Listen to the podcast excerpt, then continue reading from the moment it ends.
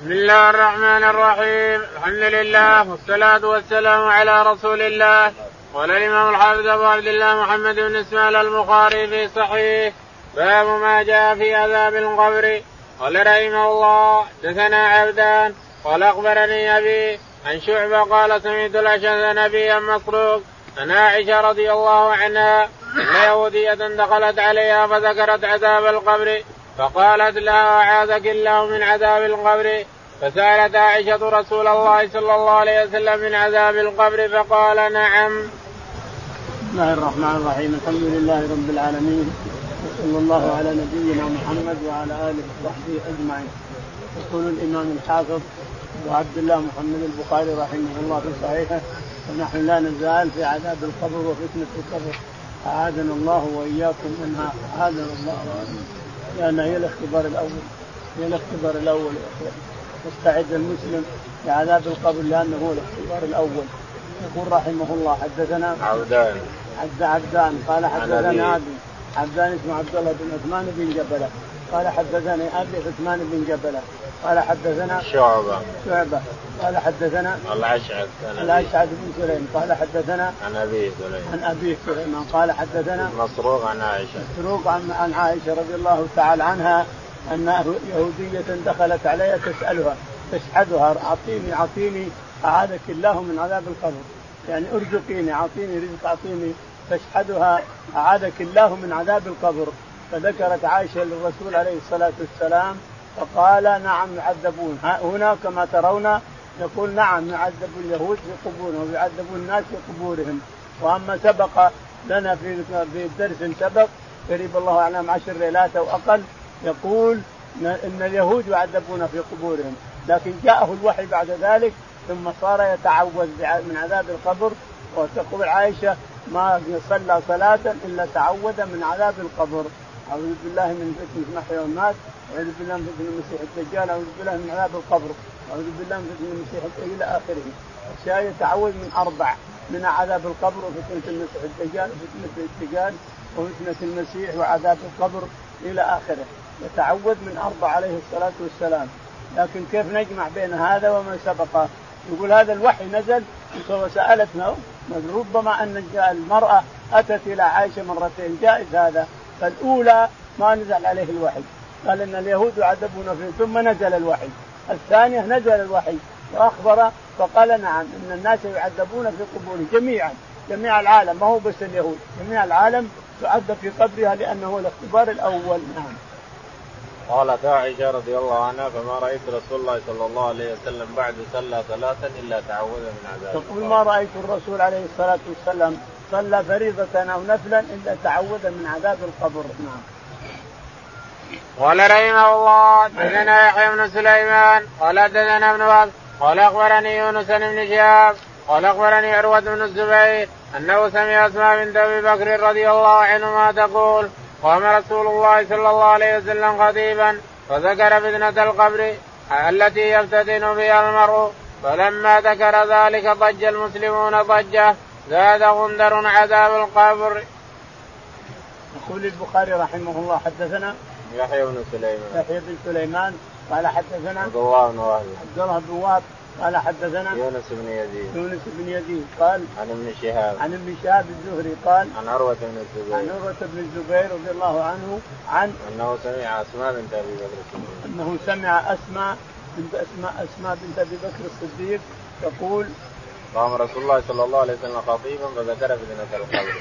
يقول قام الرسول عليه الصلاة والسلام خطيبا فذكر من عذاب القبر وأن الناس يعذبون في قبورهم فضج الناس في البكاء يبكون لما وصف ما يحصل على الإنسان في قبره ضج الأم الأمة كلها اللي عند الرسول المهاجرين والأنصار ضجوا بالبكاء ضجوا ضجة شديدة تسمع أصواتهم من برا يبكون حيث أن الإنسان يعذب ما يدرون إيش يقابل الإنسان. البشر ما دام حي ما يدري إيش يقابل بعد ذلك. نعم. فالإنسان يسأل الله له حسن الختام. نعم. قال زاد غندر عذاب القبر حق. لما سمع عذاب القبر حق. قال إن عذاب القبر حق. غندر زاد عذاب القبر حق. فضج الناس. نعم. قال رحمه الله دثنا إياش بن الوليد. قال دثنا عبد الأعلى. قال دثنا سعيد بن قتادة. عن انس بن مالك رضي الله عنه انه حدثهم ان رسول الله صلى الله عليه وسلم قال إن العبد إذا وضع في قبره وتولى عنه أصحابه وإنه ليسمع قرآن عالم أتاه ملكان فيقعدان فيقولان ما كنت تقول في هذا الرجل من محمد صلى الله عليه وسلم؟ فأما المؤمن فيقول أشهد أنه عبد الله ورسوله. فيقال له انظر إلى مقعدك من النار قال أبدلك الله به مقعدا من الجنة فيراهما جميعا. قال قتادة وذكر لنا أنه يفسح في قبره. ثم رجع إلى حديث أنس قال وأما المنافق والكافر فيقال له ما كنت تقول في هذا الرجل؟ فيقول لا أدري. كنت أقول ما يقول الناس. فيقال لا دريت ولا تليت. ويضرب بمطارك من حديد ضربة يصيح سيئة يسمعها من يلي غير الثقلين. يقول البخاري رحمه الله حدثنا عياش بن الوليد. عياش بن الوليد قال حدثنا عبد الأعلى. عبد الأعلى قال عن سعيد بن أبي عروبة. سعيد بن أبي عروبة. عن قتادة. عن قتادة قال عن أنس بن مالك. عن أنس بن مالك رضي الله تعالى عنه أن النبي عليه الصلاة والسلام قال نعم. إن العبد إذا وضع في قبره وتولى عنه أصابه إنه ليسمع قرآن يقول عليه الصلاة والسلام إن العبد إذا وضع في قبره وتولى وأخفى عنه أصحابه. راح الأصحاب عنه وإنه ليسمع قرع نعالهم هم دفنوه وهالوا عليه التراب وسووا القبر ثم مشوا. يسمع قرع نعالهم وهو ثم يأتيه ملكان فيقعدانه يربعان يجلس مربع متربع فيجلسانه. فيقولان له ما تقول في هذا الرجل المبعوث فيكم؟ من هو الرجل هذا اللي بعث فيكم؟ فإن كان مؤمنا قال محمد بن عبد الله رسول الله عليه الصلاة والسلام. فقالوا إن نم صالحا نعم. قال فيقال له انظر إلى مقعدك من النار. فيقال إذا أجاب يقال انظر إلى مقعدك من النار ابدلك أبدلك الله به مقعدا من الجنة وانه لا يراهما جميعا يرى الاثنين جميعا. هذا مقعدك من الجنة أعطاك الله إياه ولك مقعد من النار لو ما جاوبت هذا مقعدك من النار فيراهما جميعا.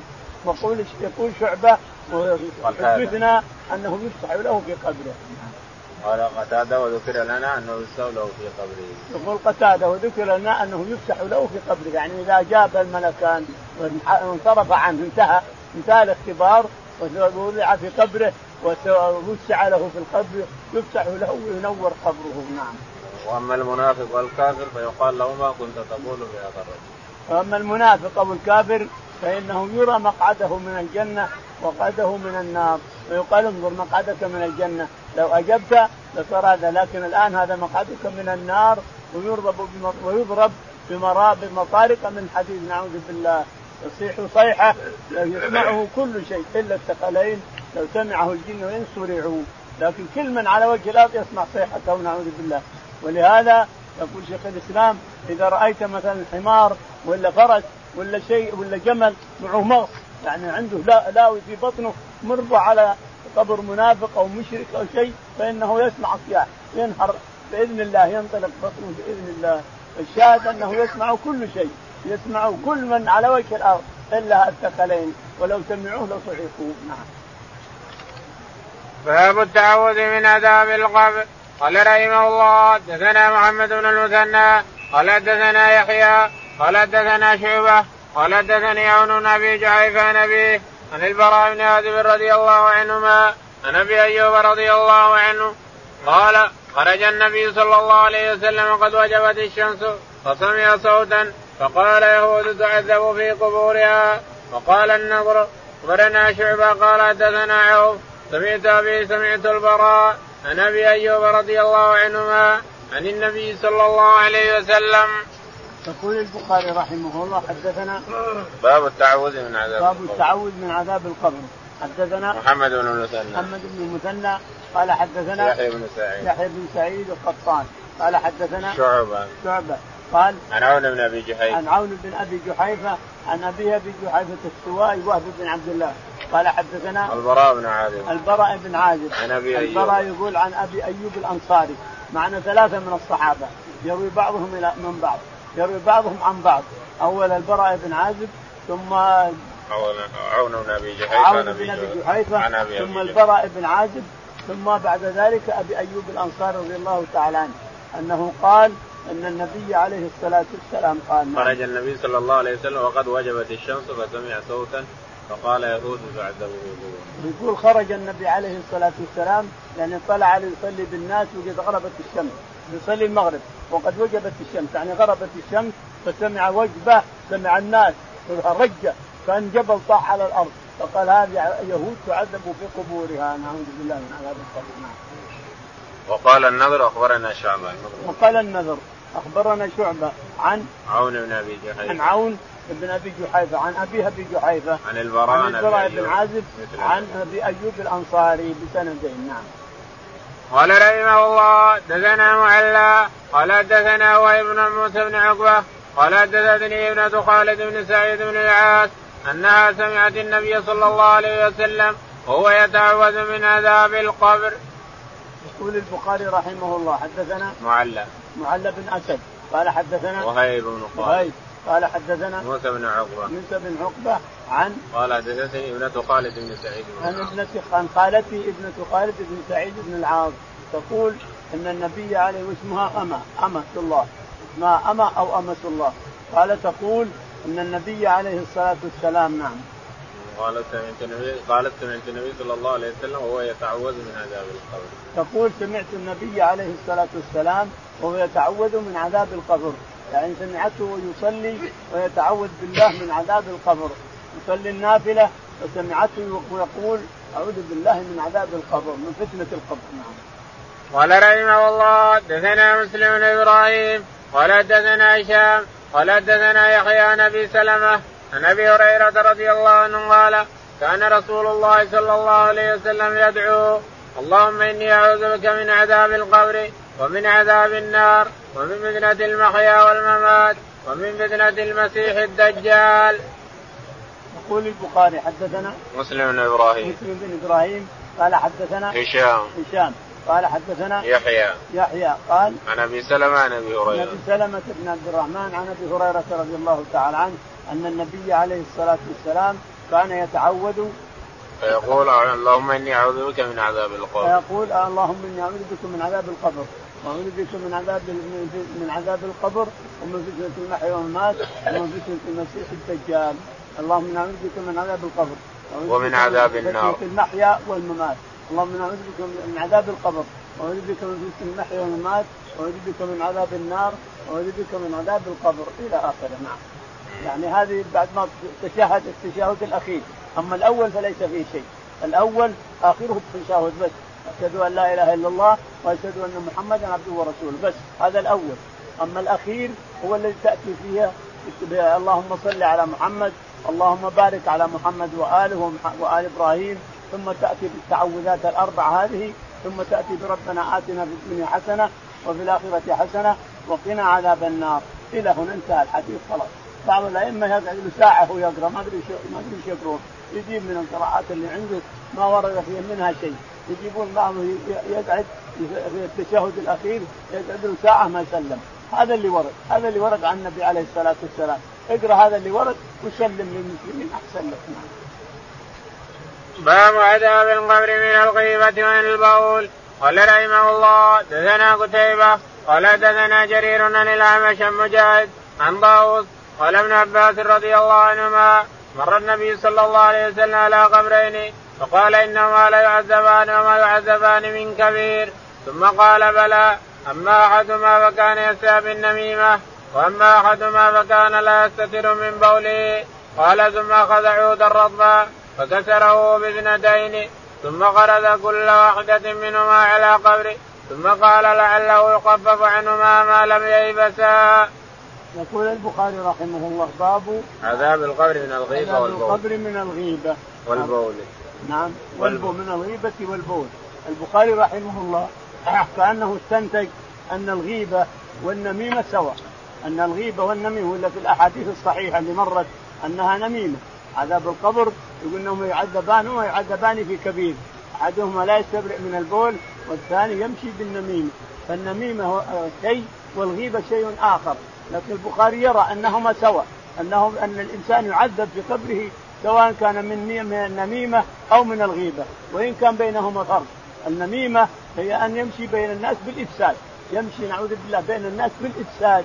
يفسد هذا على هذا ويفسد هذا على هذا. يفسد الزوج على زوجته والزوجة على زوجها والقبيلة على القبيلة والرجل على الرجل والمسلم الصالح على المسلم الصالح. يفسد نميمة هذه نميمة. هذا يعذب في قبره.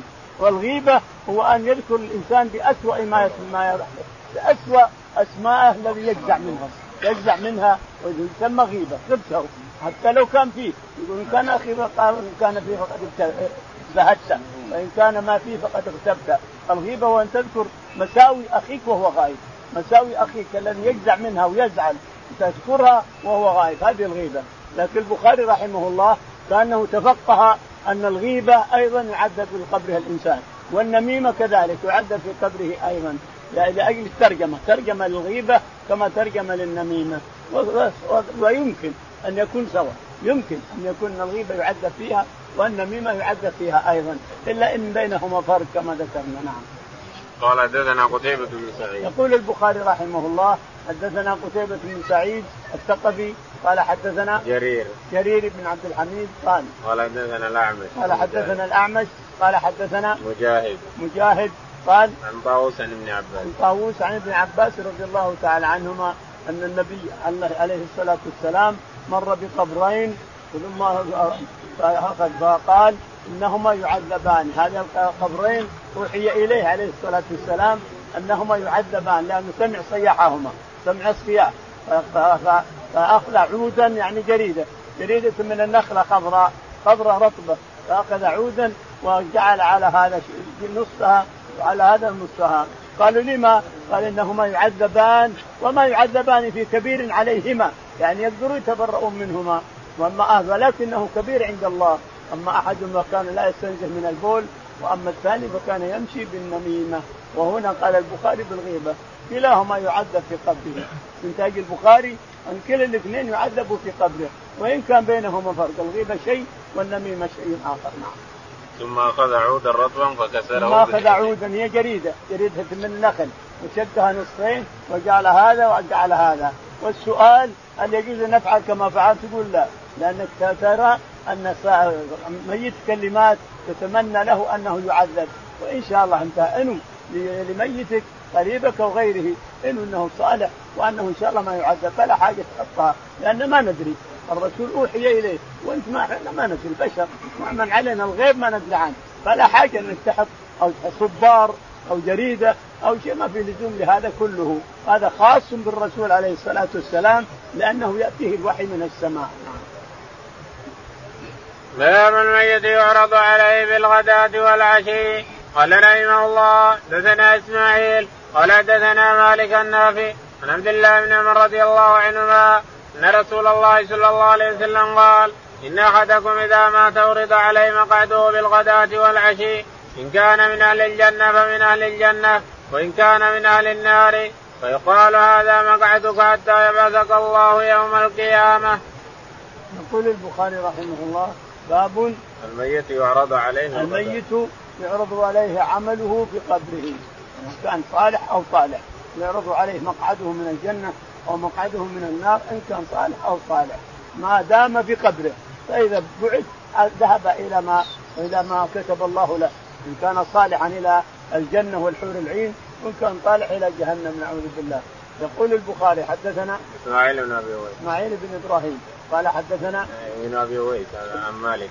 إسماعيل بن أبي اويس قال حدثنا مالك قال عن نافع عن ابن عمر. النافع عن ابن عمر أن النبي عليه الصلاة والسلام قال نعم. ان احدكم إذا مات عرض عليه مقعده بالغداة والعشي إن كان من أهل الجنة فمن أهل الجنة. يقول إن أحدكم إذا مات عرض عليه مقعده من الجنة مقعده غداة وعشيا. إن كان من أهل الجنة من أهل الجنة. وان كان من أهل النار فمن أهل النار. يعني هذا ينعم وهو في قبره وهذا يعذب وهو في قبره. والدليل على ذلك قول الله تعالى النار يعرضون عليها غدوا وعشيا. وهذا يدل على أن النار والجنة مخلوقتان خلافا للمعتزله والأشعرية ومن نحى نحوهم. إن النار والجنة ما خلقتا وإنما يخلقان بعد ما تبعث النار. هذا كله تخريف نعوذ بالله وانحراف عن دين الله وشرعه. انحراف عن دين الله وشرعه. ولا في القران صريح. إن كانوا يؤمنون بالقرآن. لكنهم غالبهم ما يؤمن بالقرآن ولا يؤمن بما جاء من صفات الله تعالى وتقدس ولا من صفات الجنة ولا من صفات النار ما يؤمنون به. وتراهم يكذبون صراحة يكذبون بالقرآن صراحة ويكذبون الأنبياء أيضا. الشاهد أن الإنسان يعرض عليه عمله من الجنة أو عمله من النار يجعل المقعد من الجنة والمقعد من النار إن كان صالحا فهذا مقعدك إلى يوم القيامة وإن كان صالحا فهذا مقعدك إلى يوم القيامة. نعم. باب كلام الميت على الجنازة. قال رحمه الله دثنا قتيبة. قال دثنا الليث عن سعيد بن أبي سعيد عن أبيه أنه سمع أبا سعيد الخدري رضي الله عنه يقول قال رسول الله صلى الله عليه وسلم إذا وضعت الجنازة فاحتملها الرجال على اعناقهم فإن كانت صالحة قالت قدموني قدموني. وإن كانت غير صالحة قالت يا ويلها. أين يذهب أين يذهبون بها؟ يسمع صوتها كل شيء إلا الإنسان ولو سمع الإنسان لصعق.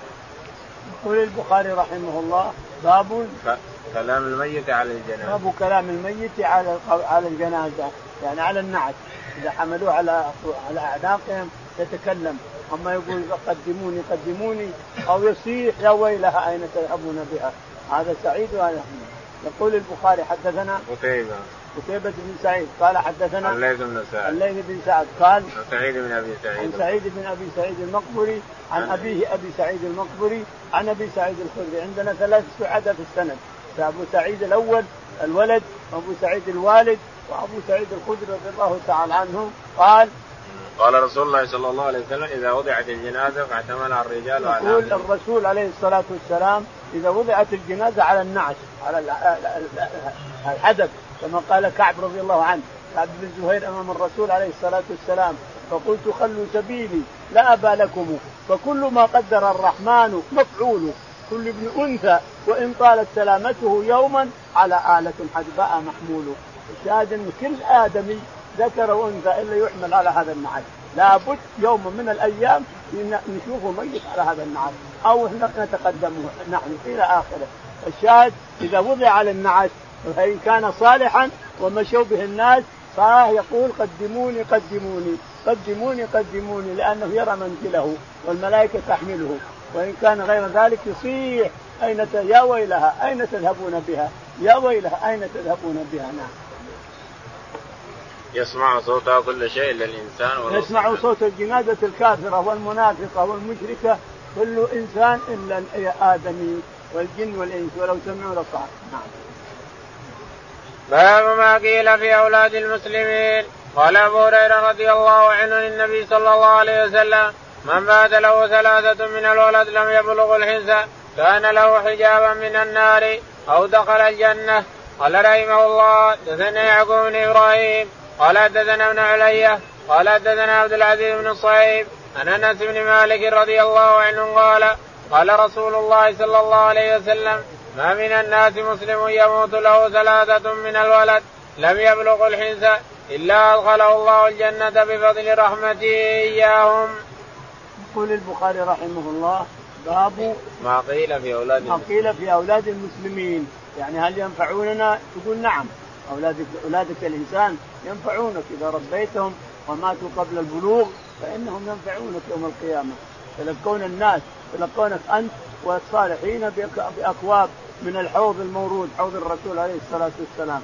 يقول البخاري رحمه الله. قال أبي هريرة رضي الله عنه. يقول أبو هريرة رضي الله تعالى عنه نعم.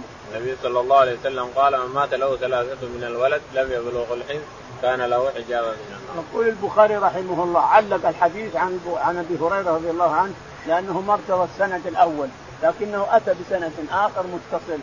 يقول أبو هريرة أن النبي عليه الصلاة والسلام قال من مات له ثلاث من الولد قال دخل الجنة أو حرم على النار أو شيء من هذا. ثم حدث قال حدثنا يعقوب بن إبراهيم. يعقوب بن إبراهيم قال حدثنا ابن علي. ابن علي قال عن عبد العزيز بن صهيب. عن عبد العزيز بن صهيب قال حدثنا أنس بن مالك. أنس بن مالك رضي الله عنه أن النبي عليه الصلاة والسلام قال ما من الناس مسلم يموت له ثلاثة من الولد لم يبلغ الحنث إلا أدخله الله الجنة. قال النبي عليه الصلاة والسلام ما من ثلاث عبد يموت له ثلاثة من الولد سواء كان ذكور أو إناث أو متزوجين ذكور وإناث سواء. هذا ثلاثة من الأطفال سواء كانوا ذكور صرف أو إناث صرف أو متزوجين فيهم ذكور واناث لم يبلغوا الحلم. رباهم ولكنهم ماتوا أمامه. إلا دخل الجنة أو قال حرم على النار. بفضل رحمته إياهم. بفضل رحمته إياهم، رحمته لهذه الأطفال حتى رباهم وكبروا وصاروا لكنهم ماتوا بين يديه. قال رحمه الله دثنا أبو الوليد قال دثنا شعبة عن عدي بن ثابت أنه سمع البراء رضي الله عنه قال لما توفي إبراهيم قال رسول الله صلى الله عليه وسلم إن له مرضعا في الجنة. يقول البخاري رحمه الله باب تابع للباب. حدثنا أبو الوليد. أبو الوليد. قال حدثنا شعبة. شعبة. قال حدثنا عدي بن ثابت. عدي بن ثابت قال أنه سمع البراء بن عازب. أنه سمع البراء بن عازب يقول لما مات إبراهيم عليه الصلاة والسلام قال الرسول عليه الصلاة والسلام إنه إن له مرضعا في الجنة. وفي رواية له مرضعة في الجنة. له مرضعة في الجنة. يعني ماتوا بعشر شهور. عشرة شهور وهو يرضع. قال إن له مرضعا في الجنة. إبراهيم عليه الصلاة والسلام. باب ما قيل في أولاد المشركين. قال رحمه الله دثنا حبان. قال أخبرنا عبد الله. قال أخبرنا شعبان أبي بشر عن سعيد بن جبير عن ابن عباس رضي الله عنهما. قال سئل رسول الله صلى الله عليه وسلم عن أولاد المشركين. فقال الله إذ خلقهم أعلم بما كانوا عاملين. يقول البخاري رحمه الله باب أولاد المشركين. حدثنا حبان بن موسى. حبان بن موسى. قال حدثنا عبد الله بن المبارك عبد الله بن المبارك. قال حدثنا شعبة. شعبة. قال عن أبي بشر. عن أبي بشر. قال عن سعيد بن جبير عن ابن عباس. عن سعيد بن جبير عن ابن عباس رضي الله عنهما أن النبي عليه الصلاة والسلام سئل عن أولاد المشركين. واولاد الكفار. قال الله أعلم بما هم فاعل الذي خلقهم أعلم بما يفعل بما هم فاعلون. يعني لو كبروا وتركوا كتبت عليهم الحسنات والسيئات الله أعلم ما ما يبصرون ربنا اللي خلقهم واعلم بهم. لكن هم الآن ماتوا أطفال. هل يكونون في الجنة أو في النار الله أعلم. ما حد يدري. الرسول قال الله أعلم بما هم فاعلون. نعم. قال رحمه الله دثنا أبو اليمان قال أخبرنا شعيب بن الزهري قال أخبرني عطاء بن يزيد الليثي أنه سمع أبا هريرة رضي الله عنه يقول سئل النبي صلى الله عليه وسلم عن ذراري المشركين فقال الله أعلم بما كانوا عاملين.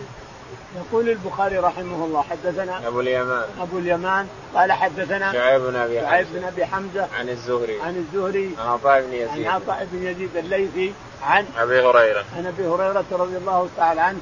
أن النبي عليه الصلاة والسلام سئل عن ذراري المشركين أولادهم من ذكور وإناث فقال الله أعلم بما كانوا عاملون يعني لو كبروا الله يعلم ما يفعلون فهو اللي يتولاهم. أماتهم قبل أن يكتب عليهم الله أعلم بما هم فاعلون. لو كبروا الله أعلم. ما ندري يسلم ما ندري ما الذي يفعل بهم ربهم خلقهم هو الذي يتصرف تعالى وتقدس. نعم. قال رحمه الله دثنا آدم قال دثنا ابن أبي ذئب عن الزهري عن أبي سلمة بن عبد الرحمن عن أبي هريرة رضي الله عنه قال قال النبي صلى الله عليه وسلم كل مولود يولد على الفطرة فابواه يهودانه أو ينصرانه أو يمجسانه كمثل البهيمة تنتج البهيمة حتى ترى فيها جدعا. يقول البخاري رحمه الله حدثنا آدم بن ابي آدم قال حدثنا محمد بن عبد الرحمن. محمد بن عبد الرحمن. قال حدثنا الزهري. الزهري. قال عن أبي سلمة بن عن أبي سلمة عن أبي هريرة رضي الله تعالى عنه أن النبي عليه الصلاة والسلام قال نعم. كل مولود يولد على كل مولود يولد على الفطرة كما مرنا في الليلة الماضية. فأبواه يهودانه أو ينصرانه أو يمجسانه. ابواهم اللي ربونه على دينهم هم. أو على دين الإسلام. ولا كل كل مولود يولد فهو على فطرة الإسلام. لو ترك صار مسلم. كل مولود وحتى أولاد المشركين. لو ترك ما صرف عن دينه صار مسلما. ولهذا كل مولود يولد يصير مسلم. ما كان عاد شوف أهله إيش يسوون. ابوه وامه إيش يسوون فيه. ولا كل مولود هو مسلم. يولد على الفطرة الإسلام. نعم. قال كمثل البهيمة تنتج البهيمة. ثم مثل مثل الرسول عليه الصلاة والسلام أن البهيمة تنتج صالحة تنتج الغنمه تنتج غنمه قرن كامل أذن كاملة أعين كاملة رجلين وايدين كاملة كل شيء. لكن الأوادم يقص قرونها ويقص أذانها ويعمل من فيها حدث. فكذلك الرجل. الطفل يقع وهو مسلم لكن انظر من يحرفه يحرفه عن الإسلام. باب قال رحمه الله دثنا موسى بن إسماعيل قال دثنا جرير عازم قال دثنا أبو رجاء عن سمرة بن جندب رضي الله عنه قال كان النبي صلى الله عليه وسلم إذا صلى صلاة أقبل علينا بوجهه فقال من رأى منكم الليل رؤيا؟ قال فإن رأى أحد قصها. فيقول ما شاء الله. فسألنا يوم فسألنا يوما فقال هل رأى أحد منكم رؤيا؟ قلنا لا. قال لكني رأيت الليلة رجلين أتياني. فأخذا بيدي وأخرجاني إلى الأرض المقدسة. فإذا هو رجل جا فإذا رجل جالس ورجل قائم بيده كلوب من حديد. قال بعد أصحابنا موسى إنه يدخل ذلك الكلوب في شدقه حتى يبلغ قفاه ثم يفعل بشدقه الآخر مثل عاد رأسه كما هو فعاد إليه فضربه. قلت من هذا؟ فقال انطلق انطلقنا إلى سقف مثل التنور. أعلاه ضيق واسفله واسع. فتوقد تحته نارا. فإذا اقترب ارتفعوا حتى كاد أن يخرجوا. فإذا خمدت رجعوا فيها. وفيها رجال ونساء عراة. فقلت من هذا؟ قال انطلق. انطلقنا نعم. فقلت من هذا؟ قال انطلق. فانطلقنا حتى أتينا على نهر من دم فيه رجل قائم على وسط النهر. رجل بين يدي حجارة فأقبل الرجل الذي في النار فإذا أراد أن يخرج رمى الرجل بحجر في فيه فرده حتى حيث كان فجعل كلما جاء ليخرج رمى فيه بحجر رمى فيه فيه بحجر فيرجع كما كان. فقلت ما هذا؟ قال انطلق. فانطلقنا حتى انتهينا إلى روضة خضراء فيها شجرة عظيمة وفي أكلها شيخ وصبيان. وإذا رجل قريب من الشجرة بين يدي نار يوقدها فسعدا بي بالشجرة وادخلاني دارا لمرقت أحسن منها فيها رجال شيوخ وشباب ونساء وصبيان ثم أخرجاني منها فسعدا بي الشجرة فادخلاني دارا أحسن وأفضل فيها شيوخ وشباب. نعم. قلت قلت طوفت ماني الليلة فأخبراني عما رأيت. قال نعم أما الذي رأيت يشق شقه فكذاب يكذب بالكذبة فتحمل عنه حتى تبلغ الآفاق فيصنع به إلى يوم القيامة. وأما الذي رأيته يشتق راسه فرجل علمه الله القرآن فنام عنه بالليل ويعمل فيه بالنهار يفعل به إلى يوم القيامة.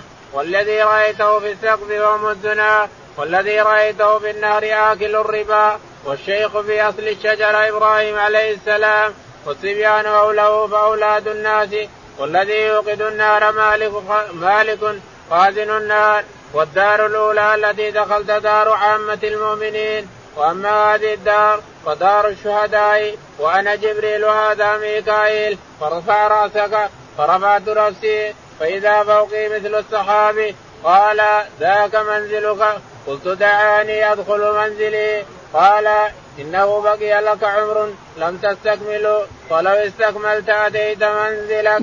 يقول البخاري رحمه الله باب باب باب. حدثنا موسى بن إسماعيل. موسى بن إسماعيل. قال حدثنا جرير بن حازم. جرير بن أبي حازم. قال حدثنا أبو رجاء. أبو رجاء العطاردي عمران.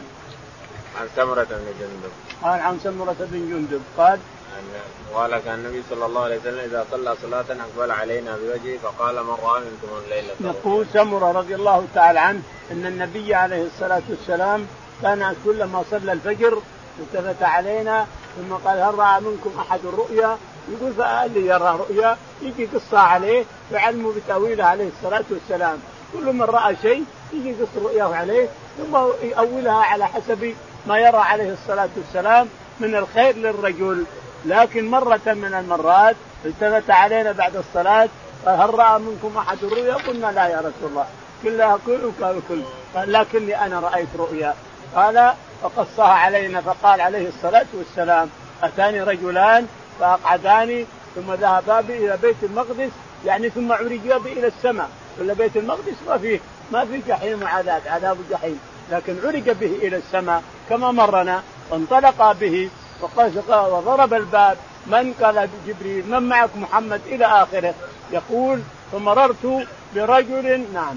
فإذا رجل جالس ورجل قائم بيده كلوب. يقول فمررت في طريقي برجل جالس ورجل معه كلوب يمسك شدقه ويشقه إلى وراء ثم يذهب إلى الثاني ثم يشقه إلى وراء. ما ينتهي من هذا إلا هذا قد التام ثم يمسكه ويشقه. ما ينتهي من هذا إلا هذا وهكذا. يعني يعذب في شدقه نعوذ بالله شق شق شق إلى الآخر.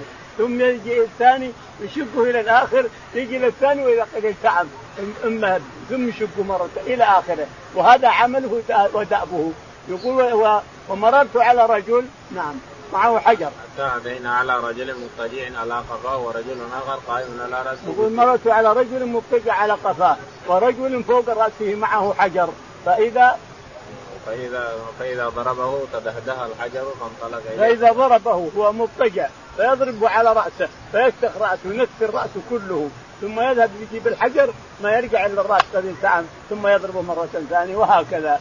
ثم مر على الثالث نعم. فانطلق إلى سرب مثل التنور على ثم هذا قالوا انطلق انطلق. فمر فمرنا على النور اسمه ضيق وتحته واسع. ما هذا؟ قالوا انطلق انطلق نعم. فإذا اضطرب ارتفعوا كالتغاد أن يخرجوا فإذا ارتفعوا فيه, فيه نار. يرتفع إذا التهمت النار ارتفعوا إلى السقف الضيق اسمه واسع. ثم يرجعون كما كانوا نعم. والرابع حتى أتينا على نهر قال فانطلقنا حتى أتينا على نهر من دم فيه رجل قائم يقول فانطلقنا حتى أتينا على نهر. نهر من الدم من الدم الأحمر. قال نعم. فإذا رجل قائم على وسط النهر بين يديه حجارة فأقبل الرجل الذي في النار فإذا أراد أن يخرج رمى الرجل. يقول فإذا رجل في النهر ورجل في النار جنب النهر. يقول وكان رجل معه حجارة فكلما قربوا منه ضربه على فمه فدخل الحجر في فمه قال فانطلقنا حتى انتهينا إلى روضة خضراء فيها شجر يقول عليه الصلاة والسلام فانطلقنا حتى أتينا إلى روضة فيها فيها شجر خضراء فيها شجر أخضر. وفيها فيها شيخ وصبيان. وفيها شيخ وصبيان نعم. فإذا فسألته فقالوا انطلق انطلق. وإذا رجل قريب من الشجرة بين يديه نار يوقدها. وإذا رجل قريب من الشجرة بين يديه نار يوقدها. فسألت قالوا انطلق انطلق نعم. وأدخلاني دارا لم أرى قط أحسن منها ثم أدخلاني دارا لم أرى قط أحسن من هذه الدار. فيها شيخ نعم. فيها شيوخ وشباب فيها ونساء. شيوخ وشبان ونساء وشباب وغيرهم. ثم أخرجاني منها فصعدا بي الشجره ثم أخرجاني منها فصعداني إلى شجرة أخرى. فيها فأدخلاني دارا هي أحسن وأفضل. فأدخلاني دارا هي أحسن من الدار الأولى اللي رأيتها. نعم. قلت طوفت ماني الليلة فأخبراني عما رأيت.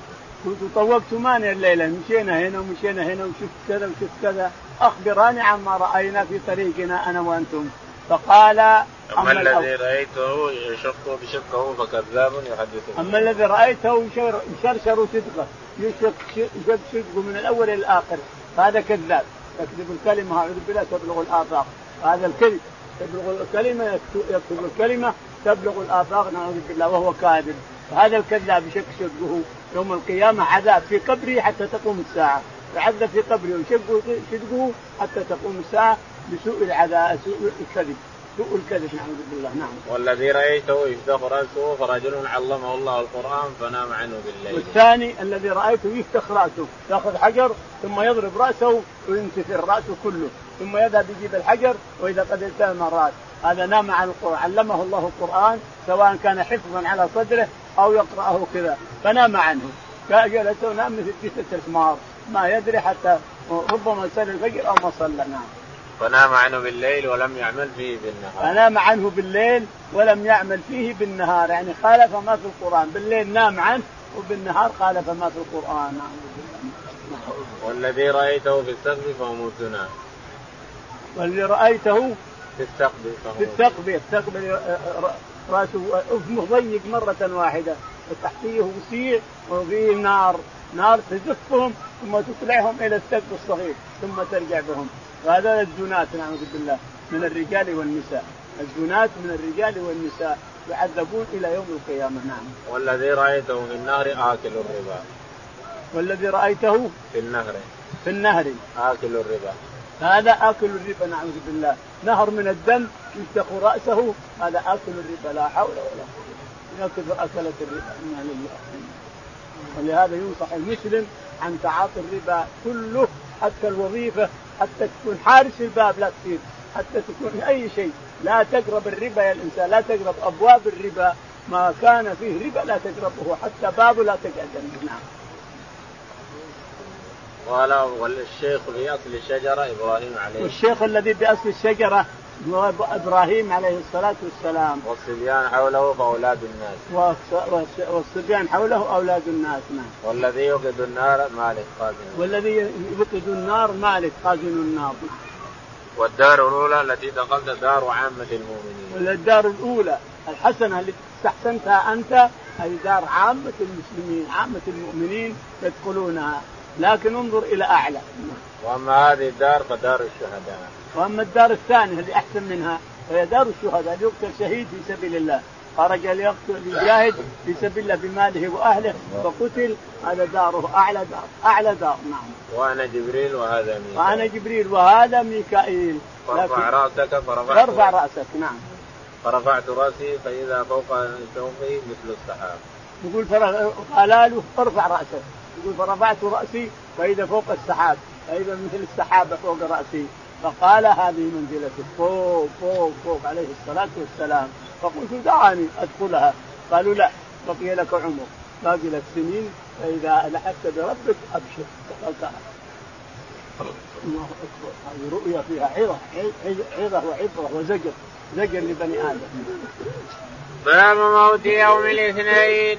قال رحمه الله دثنا معل بن أسد قال حدثنا وهيب بن هشام بن نبيه عن عائشة رضي الله عنها قالت دخلت على أبي بكر الصديق رضي الله عنه فقال في كم في كم كفنتم النبي صلى الله عليه وسلم؟ قالت في ثلاثة أثواب بيض صحولية ليس فيها قميص ولا عمامة. وقال لها في أي يوم توفي رسول الله صلى الله عليه وسلم؟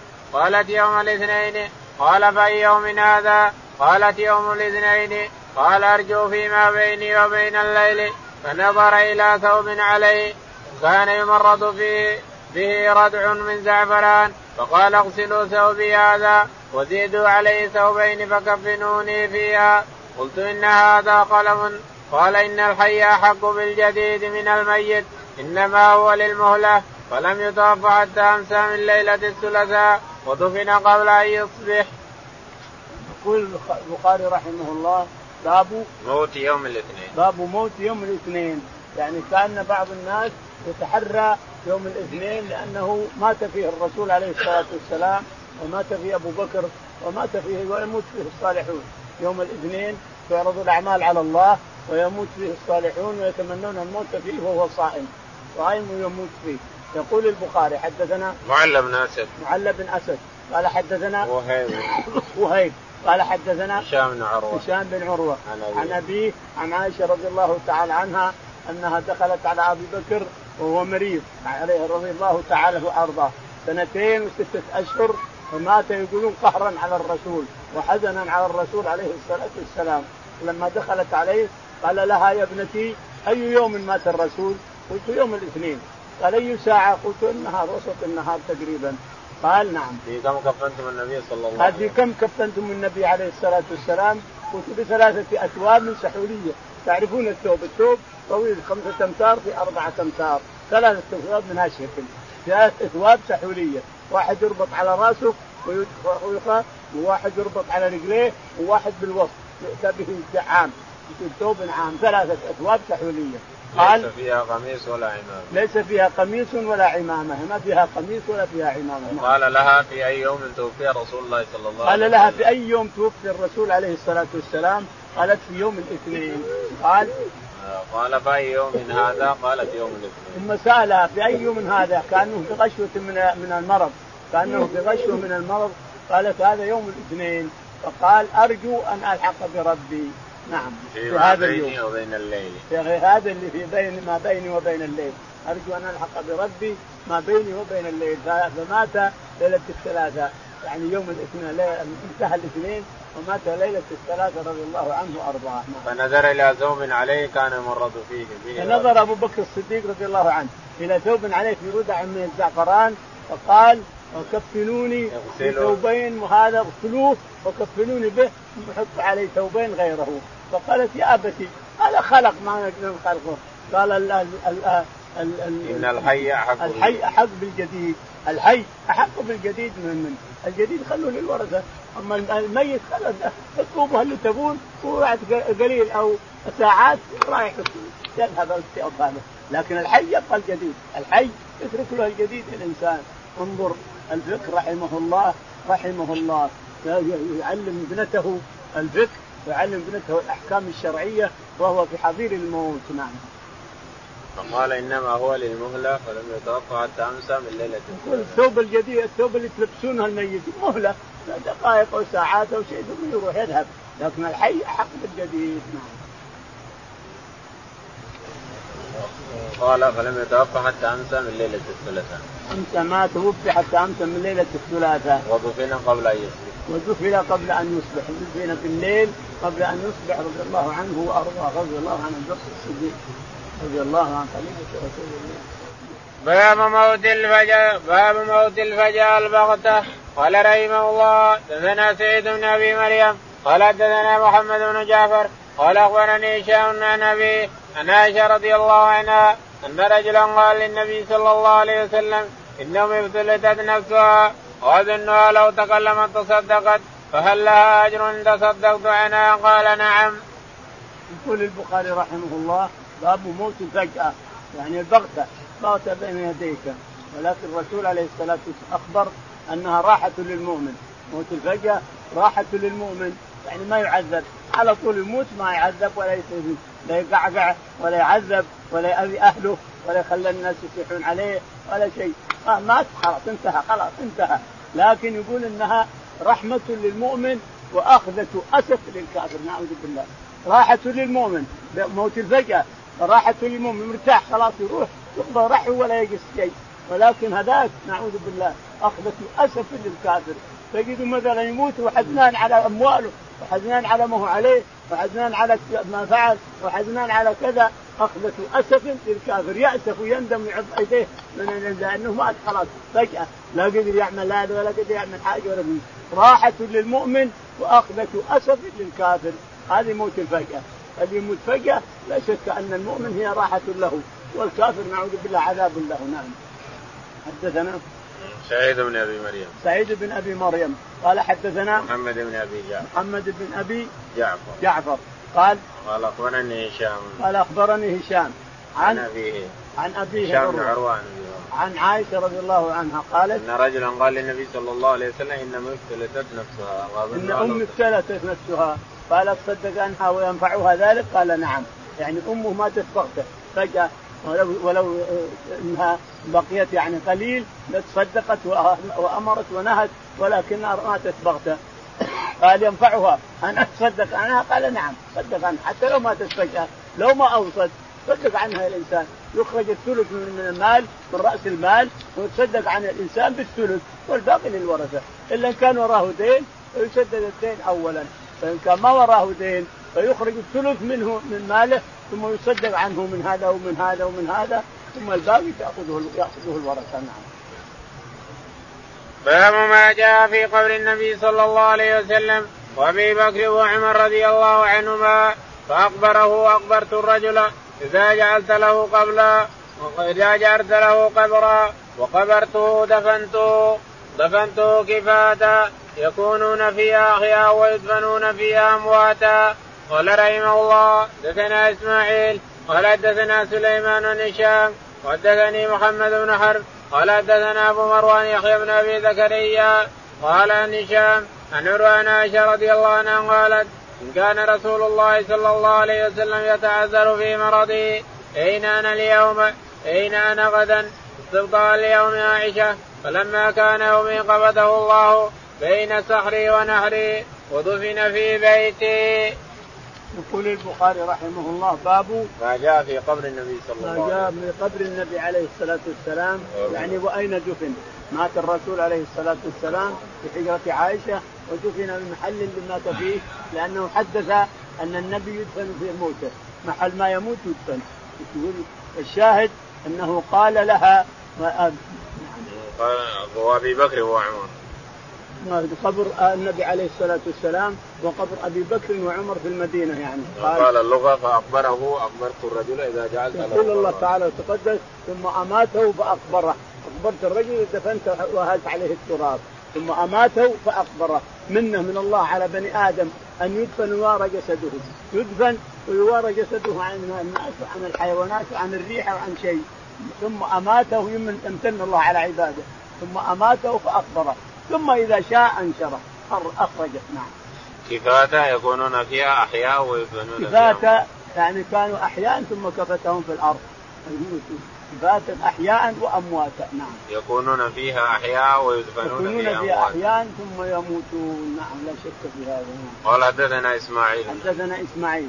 قال حدثنا سليمان. سليمان. قال حدثنا هشام. هشام. ثم حول السند. ثم حول فقال حدثنا محمد بن حرب. محمد بن حرملة قال حدثنا يحيى بن أبي زكريا. يحيى بن أبي زكريا. زكريا قال عن هشام بن عروة. عن هشام بن عروة. عن أبي. عن أبي عروة. عن عائشة. عن عائشة رضي الله تعالى عنها قالت نعم. إن كان رسول الله صلى الله عليه وسلم لا يتعذر في مرضه أين أنا اليوم أين أنا غدا. تقول عائشة رضي الله تعالى عنها إن كان النبي عليه الصلاة والسلام اخذ 12 يوم عليه الصلاة والسلام وهو مريض وكان أخيرا ينظر يسألهم. أين أنا غدا؟ أين أنا غدا؟ تحريا لليوم عائشة رضي الله عنها. لكن مرنا في البخاري في الجنائز وسيأتينا في الجنائز أن النبي عليه الصلاة والسلام استأذن زوجاته الثمان أن يمرض في بيت عائشة فأذن له. فهل معنى هذا أنه استأذن ما ما استأذن إلا متأخر أو أنه استأذن والحديث الأول أصح من هذا أو أثبت من هذا أو شيء من هذا؟ الشاهد أنه استأذن زوجاته الثمان أن يمرض في بيت عائشة. هذا لما اشتد به المرض عليه الصلاة والسلام. ولا كان يقسم أين أنا أين أنا؟ ويجوز أنه استأذنهن لما اشتد المرض وقبل أن يشتد وهو مريض يسأل أين أنا أين أنا؟ كما قالت عائشة. لكنه مرض في بيت عائشة رضي الله تعالى عنها وتوفى توفي الرسول وهي جالسة وهو بين سحرها ونحرها بين السحر الصدر ها؟ وبين النحر هذا المنحر هذا. هذا اللي ينحر الجمل وهذا السحر. توفي الرسول عليه الصلاة والسلام تقول وهو بين سحري ونحري. هذا السحر وهذا النحر. بين سحر يعني راسه هنا عليه الصلاة والسلام. وريقها مع ريقه. جاء دخل اخوها عبد الرحمن موجود في المسان مسواك ونظر إليه. يقول فاخذته وعلقته علقته ثم أعطيته ثم أخذه واستنى تقول فريقه فريقي سلط بريقه في آخر لحظة وصار مات على بين سحري ونحري رأسه هنا بين هذا وبين هذا عليه الصلاة والسلام في يوم الاثنين ضحى يوم الاثنين نعم. الله أعلم. الله أعلم اللهم اهدنا فيمن هديت وعافنا فيمن عافيت وتولنا فيمن توليت اللهم توفنا مسلمين وألحقنا بالصالحين على السلام.